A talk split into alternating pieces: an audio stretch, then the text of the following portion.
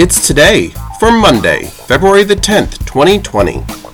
And today is All the News That's Fit to Print Day, National Umbrella Day, Oatmeal Day, Clean Out Your Computer Day, Teddy Bear Day, Meal Day, which was a traditional holiday for universities in Scotland.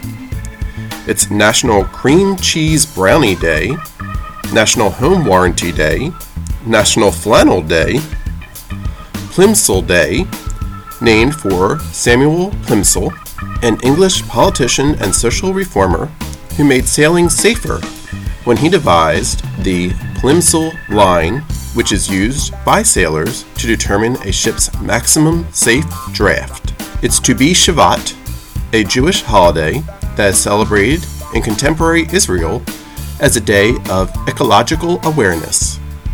And it's World Pulses Day.